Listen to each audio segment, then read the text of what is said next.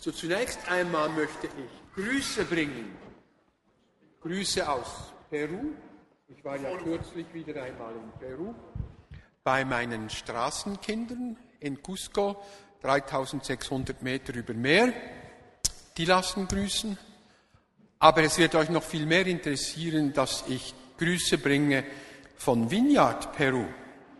Ich war nämlich in Lima bei Vineyard und zwar einer Mission, weil die Straßenkinder in Cusco, die entwickeln sich so allmählich in eine Kirche. Und in Peru gibt es unendlich viele evangelische Kirchen, also dort ist ein Wachstum, die sprießen wie Pilze aus dem Boden, diese evangelischen Kirchen.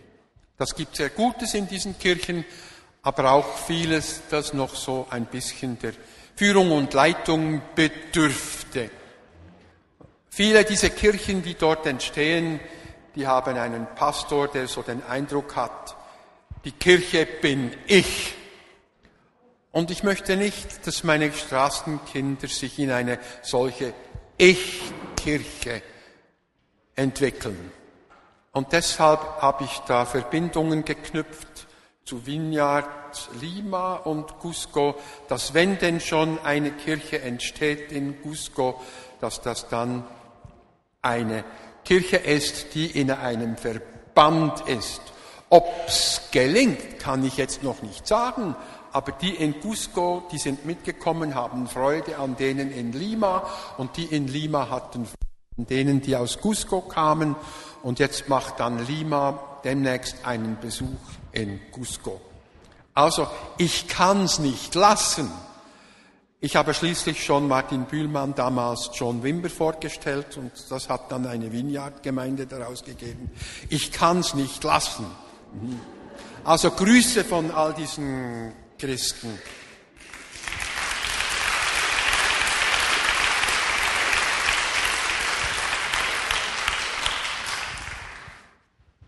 In Lukas 24 lesen wir Folgendes. Und siehe, zwei von ihnen wanderten an eben dem Tage nach einem Dorf, das von Jerusalem 60 Stadien entfernt ist, namens Emmaus. Und sie redeten miteinander über alle diese Ereignisse. Und es begab sich, während sie miteinander redeten und sich besprachen, da nahte sich Jesus selbst und ging mit ihnen. Ihre Augen jedoch wurden gehalten, damit sie ihn nicht erkannten. Diesen Vers habe ich schon heute Morgen zweimal gelesen, jetzt lese ich ihn wieder zweimal. Ihre Augen jedoch wurden gehalten, damit sie ihn nicht erkannten. Er sprach aber zu ihnen, was sind das für Reden, die ihr unterwegs miteinander wechselt? Und sie blieben traurigen Blickes stehen.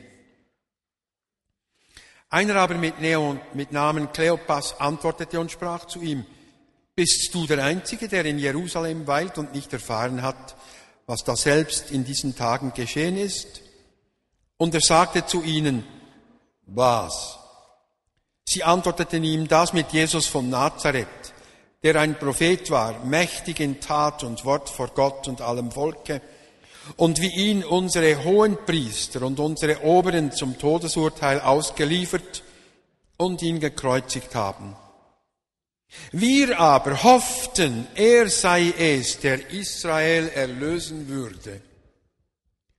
Aber bei alledem ist es schon der dritte Tag, seit dies geschehen ist. Aber auch einige Frauen aus unserer Mitte haben uns in Bestürzung versetzt.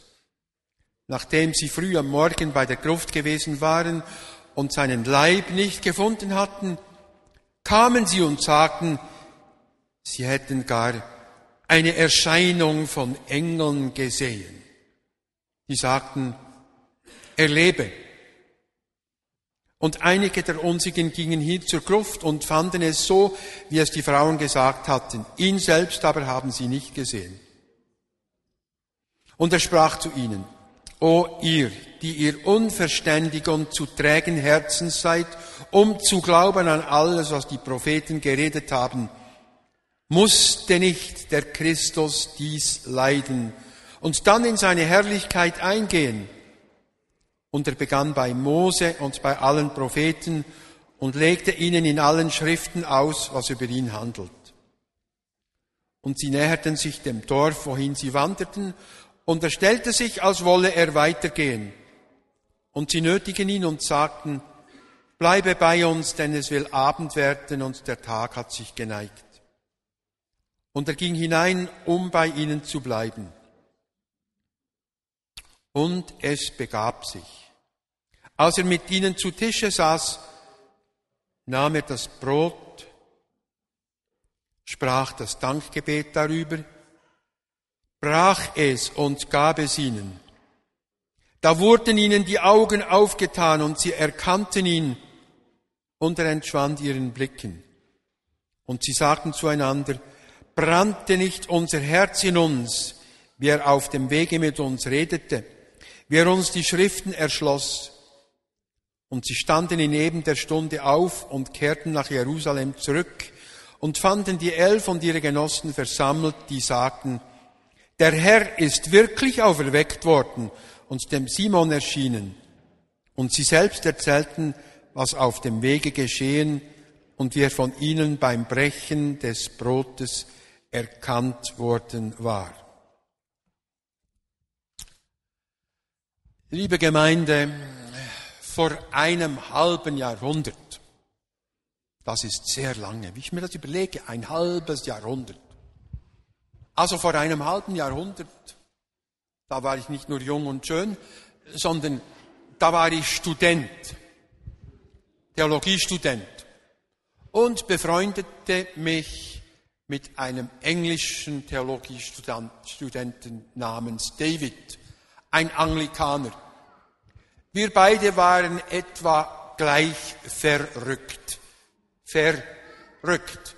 Abgerückt von dem, was man normalerweise so tut. Und wir hatten beschlossen, wir würden uns nun einüben, auf die Stimme Gottes zu hören. Das ist nämlich alles andere als einfach. Wer sagt uns denn, ob ein starker Eindruck wirklich Gott ist, der zu uns spricht, oder ob es nicht einfach irgendeine Bieridee ist. Also, wenn Gott mir jetzt zum Beispiel, also nicht Gott, sondern ein starker Eindruck plötzlich in dieser Nacht mir sagen würde, Marcel, baue eine Arche, es wäre vermutlich eine Bieridee. Ich nehme nicht an, dass ich die Arche bauen würde. Ich bin auch unpraktisch, ich könnte keine bauen.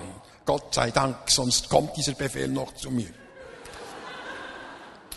Also mir jedenfalls schrieb dann David, er habe den starken Eindruck, in die Kirche zu gehen, nicht am Sonntag, sondern jetzt gerade einem Werktag, wo kaum jemand dort ist. Mal schauen, was dann dort sei. Er gehe jetzt einfach wirklich hin. Und er ist hingegangen. Die Kirche war leer. Und dann kam der nächste Eindruck, die nächste Bieridee. So, David, jetzt hältst du eine Predigt. Er hat noch nie eine Predigt gehalten. Naja, und jetzt noch in dieser leeren Kirche. Naja, wie wenn plötzlich jemand reinkäme und der mitten in der Predigt wäre, das wäre ja schrecklich. Aber er hatte Glück, es ist niemand reingekommen. Aber er hat sich immerhin vorgestellt, es wäre da jemand in seiner Fantasie, in seinen Gedanken. Und dieser Mann wäre zornig auf Gott, enttäuscht von Gott und den Christen. Und dann hat er diesem Fantasiemann seine Predigt gehalten. Und was macht er nun? Er hat gedacht, ja no, also es ist niemand gekommen, also habe ich wahrscheinlich die Predigt mir selber halten müssen. Wahrscheinlich bin ich wütend auf Gott. Ja, gut, wenn ich es mir überlege, Gott hat es so oft anders gewollt als ich. Na ja, ehrlich gesagt, doch, ich bin wütend auf Gott. Und er hat sein Leben neu Gott übergeben und gesagt, Gott, es soll dein Weg sein und nicht mein Weg. Und dann ist großer Friede über ihn gekommen und er dachte, so, das hat gut getan, das war wirklich Gott, das war's. Nein, das war's eben nicht. Das hat eine Fortsetzung. Ein paar Jahre später wurde er einem Dachdecker vorgestellt. Und der Dachdecker erzählte ihm, wie er zum Glauben an Christus gekommen sei, nämlich während seiner Arbeit, er habe das Dach einer Kirche gedeckt. Und weil das nun eine Kirche war, habe er über Gott und die Christen nachgedacht und habe sich auf diesem Kirchendach fürchterlich geärgert. Warum lässt Gott es zu, dass unschuldige Kinder einfach sterben? Das ist doch kein liebender Gott. Das ist eher so etwas wie ein Teufel. Und dieser Gott gibt auch keine Antwort, wenn man ihm solche Fragen stellt. Und plötzlich kommt die Stimme Gottes aus der leeren Kirche, die zu ihm ganz persönlich spricht, in seine Probleme hinein. Natürlich habe er begriffen, dass da ein Mensch spreche, aber dieser Mann habe gar keinen Grund gehabt, in der leeren Kirche eine Predigt zu halten. Und das sei die Predigt für ihn gewesen. Naja, David hat gestaunt. Euch selber bewegt diese Geschichte natürlich auch. Aber eigentlich ist es eine ganz banale Geschichte. Eben eine Bieridee, in einer leeren Kirche eine Predigt zu halten. Genauso banal, wie es banal wäre, wenn ein kleines Kind plötzlich die Ostergeschichte auf seine Art erzählen würde, sagen würde, ja, böse Menschen haben den Heiland ermordet, aber Atschbatsch, er lebt trotzdem wieder da kann man lachen, da kann man schmunzeln, aber plötzlich ist da einer, den trifft es zutiefst, wenn ein Kind so etwas sagt. Und genau das hat sich eben auch ereignet. Sowohl diese Dachdeckergeschichte als auch die Kindergeschichte, das sind Dinge, die sich ereignet haben. Gott ganz unerwartet plötzlich anfängt zu sprechen. Und jetzt sind wir hier mit diesen Jüngern unterwegs nach Emmaus. Die sind auch wütend auf Gott. Das heißt nicht, dass sie nicht an Gott glauben. Man kann nur wütend sein auf jemand, der existiert. Sie glauben immer noch an Gott. Ob nicht manchmal Leute, die furchtbar wüten über Gott, vielleicht doch an ihn glauben. Da gibt es einen berühmten Mann in Bern, ich sage absichtlich seinen Namen jetzt nicht, vielleicht wisst ihr, wer es ist. Der kommt so alle drei Monate am Fernsehen vor und kommt dann mit seinen atheistischen Ergüssen, kommt er auf die Fernsehzuschauer. Und sein Satz, den er immer wieder sagt, sagt lautet, vom Glauben an Gott kann man geheilt werden. Er will also für seinen Atheismus Propaganda machen. Und er schimpft über Gott. Und er schimpft über die Christen. Aber es scheint kein anderes Thema zu haben als nur dieses eine Thema Gott. Ob er nicht im Grunde genommen wütend ist auf jemanden irgendwo denkt, wahrscheinlich gibt's ihn doch aber ich bin wütend auf ihn. Auf, auch diese Emmaus-Jünger, die haben nur dieses eine Thema und kein anderes. Gott. Die meisten stellen sich die als Männer vor, die beiden. In der Kunst sind es zwei männliche Jünger. Es könnte auch sein, dass es einfach ein Ehepaar ist und nur der eine gibt seinen Namen preis Kleopas und das andere ist eben Frau Kleopas. Die sind unterwegs, die sind frustriert, die sind wütend auf Gott, die haben Karfreitag erlebt. Aber die rennen nicht etwa vor Karfreitag davon, sondern seltsamerweise, die rennen vor Ostern davon. Also vor dem Größten, vor dem Schönsten rennen sie davon. Es war ja schlimm genug, diese Kreuzigung zu erleben, aber jetzt kommen da noch ein paar hysterische Frauen und in ihrer Frauenhysterie erzählen sie etwas von einem auferstandenen Christus und auch, dass Engel, Engel erschienen sein. So etwas Blödes. Engel die da erscheinen. Ja, bitteschön, im Alten Testament sind sie schon erschienen, aber jetzt sind ein paar hundert Jahre später, jetzt erscheinen keine Engel. Nein, fort von diesen Christen, die solches Zeug erzählen, weg von ihnen, weg von Jerusalem. Aber auch einige Frauen aus unserer Mitte haben uns in Bestürzung versetzt. Nachdem sie früh am Morgen bei der Gruft gewesen waren und seinen Leib nicht gefunden hatten, kamen sie und sagten, sie hätten gar eine Erscheinung von Engeln gesehen, die sagten, er lebe. Sie sind so voll von diesem einen Thema, dass sie nicht anders können. Sogar einem Unbekannten, bei einem Unbekannten fangen sie an, von diesem Gott zu reden, der sie so enttäuscht hat. Sie erzählen diesem Unbekannten, dass sie auf einen Pseudo-Messias hereingeflogen sind. Denn von Kindesbeinen an haben sie immer gewusst, wenn denn schon der Messias kommt, dann wird alles, wirklich alles ganz anders werden. Das hat der Rabbi damals im Dorf in der Synagoge deutlich gesagt. Nur hat er nicht gesagt, was denn anders sein würde. Das war gefährlich. Aber zu Hause haben die Eltern geflüstert, was anders werden würde. Die Römer wird er dann wegjagen. Das durfte man nur leise sagen, denn überall gab es Spione. Wenn die das hörten, dann würden die Römer sofort eingreifen. Aber die Römer sind immer noch da. Nein, der kann also nicht der Messias sein. Und schließlich, die beiden kennen die Bibel. Und in der Bibel steht klar und deutlich, dass ein Messias nicht leidet. Er kann nicht sterben, er ist ein mächtiger König und gekreuzigt schon gar nicht. Denn das ist ein Fluchtod. Wer am Kreuz stirbt, ist von Gott ausgeschlossen. Das ist ihre Not, das ist ihre Wut. Aber dieser Unbekannte scheint ein ganz anderes Bibelverständnis zu haben. Er fängt an, aus seinem Bibelverständnis zu schöpfen und sagt, Leiden hat doch in der Bibel Sinn.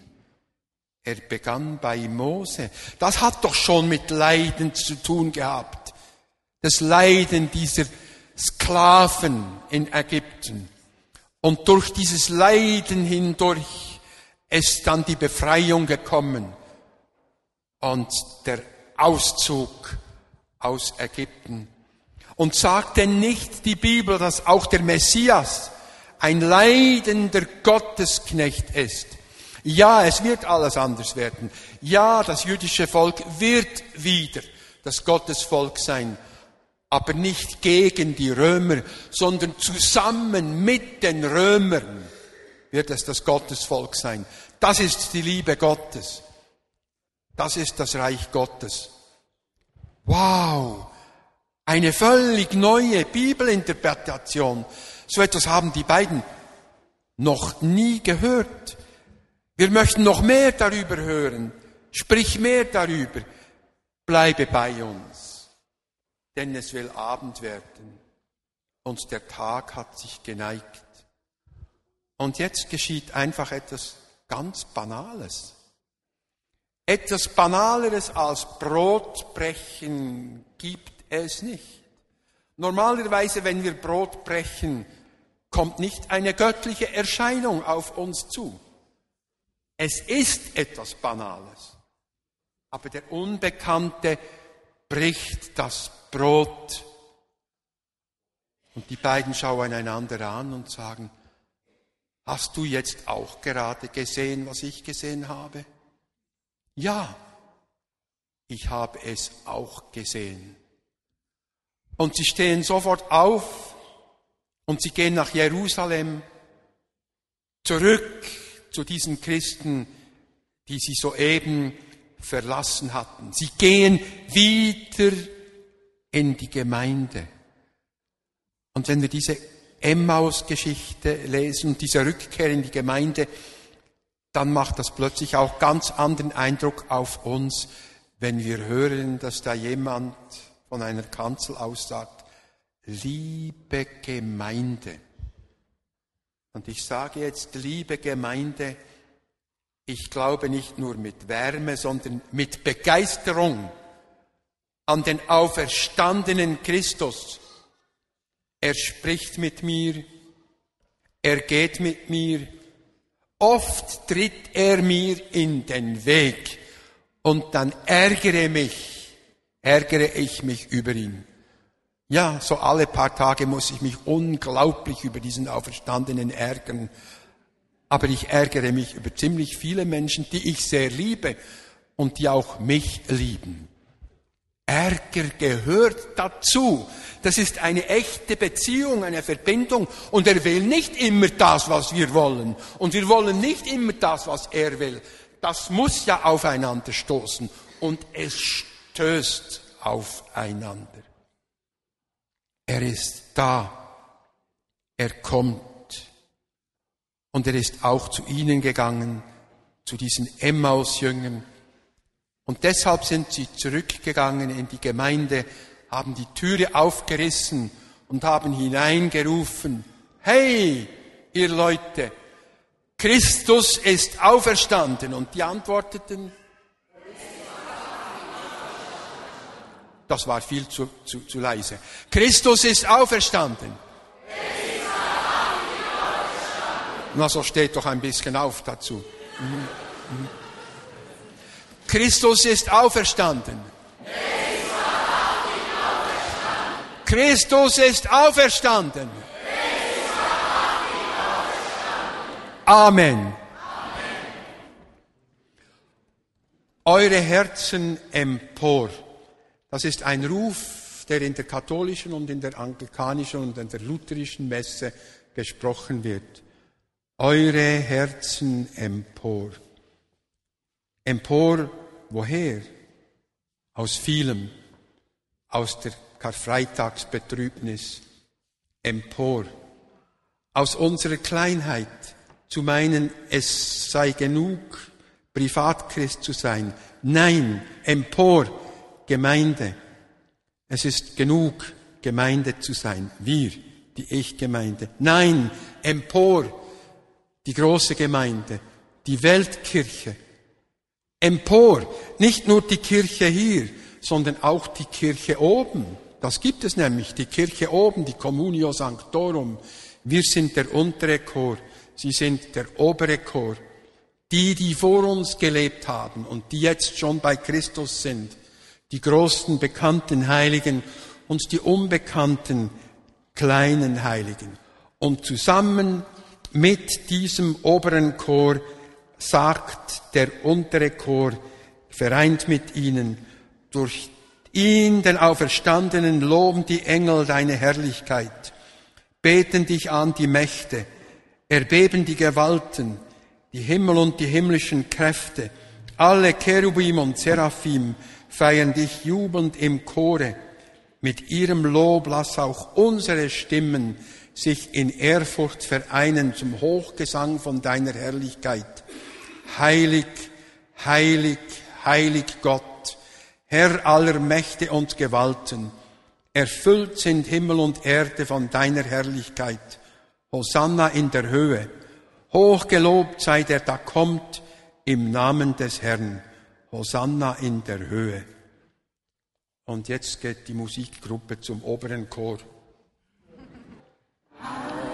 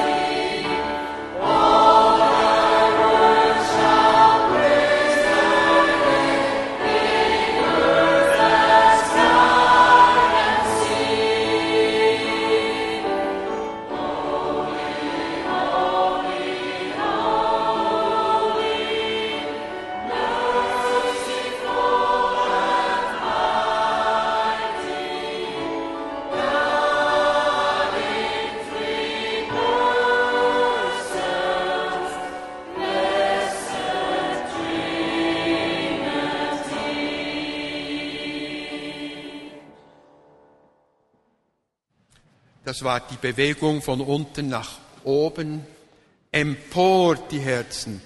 Und jetzt kommt die Bewegung von oben nach unten. Die Communio Sanctorum kommt zu uns. Der Himmel kommt zu uns. Der Heilige Geist kommt zu uns.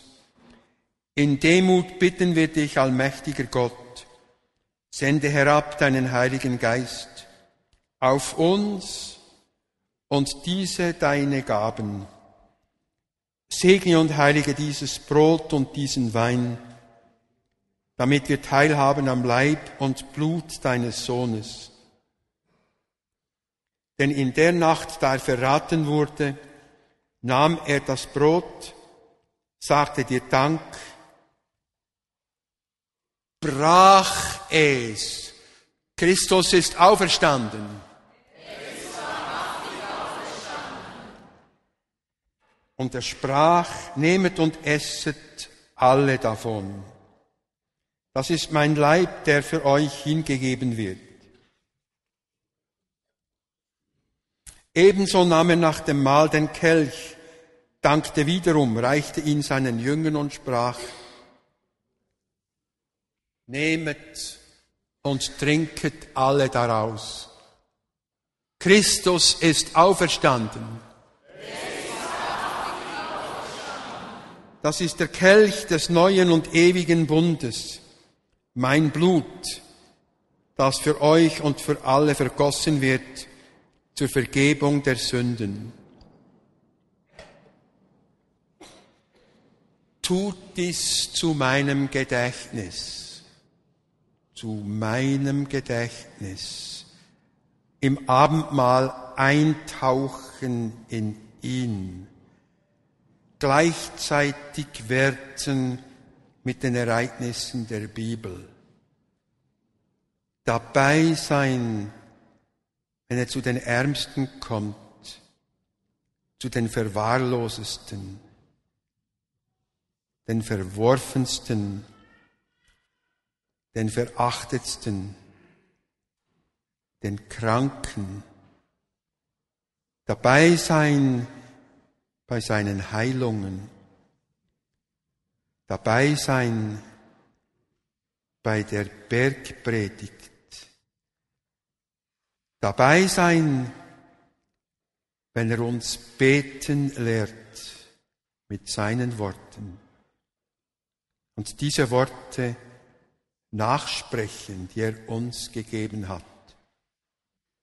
Unser Vater im Himmel, geheiligt werde dein Name, dein Reich komme, dein Wille geschehe, wie im Himmel, so auf Erden.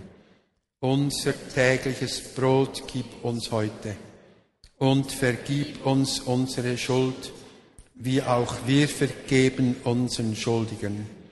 Und führe uns nicht in Versuchung, sondern erlöse uns von dem Bösen.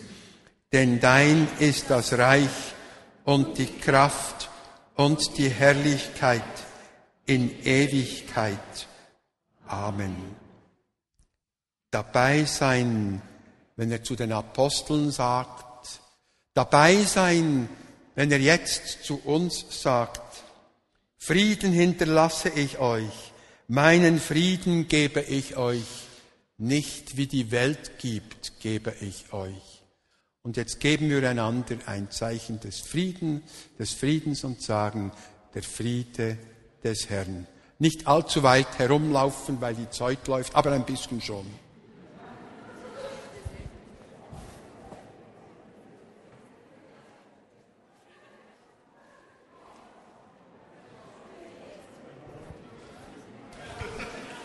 Christe, du Lamm Gottes, der du trägst die Sünd der Welt, erbarm dich unser. Christe, du Lamm Gottes, der du trägst die Sünd der Welt, erbarm dich unser. Christe, du Lamm Gottes, der du trägst die Sünd der Welt, gib uns deinen Frieden.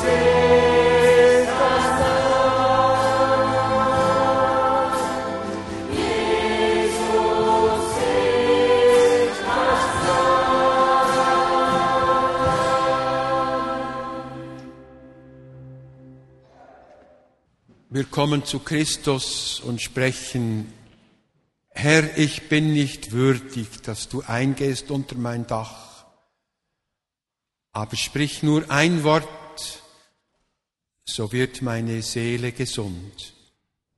Und er antwortet uns, Selig sind die, die zum Hochzeitsmahl des Lammes eingeladen sind. Und wir kommen jetzt zum Vorgeschmack des Hochzeitsmahl des Lammes. Wir beginnen mit den Helfern. Herr, wir danken dir, dass du uns durch dein heiliges Mahl erquickt und mit Kräften der kommenden Welt gestärkt hast.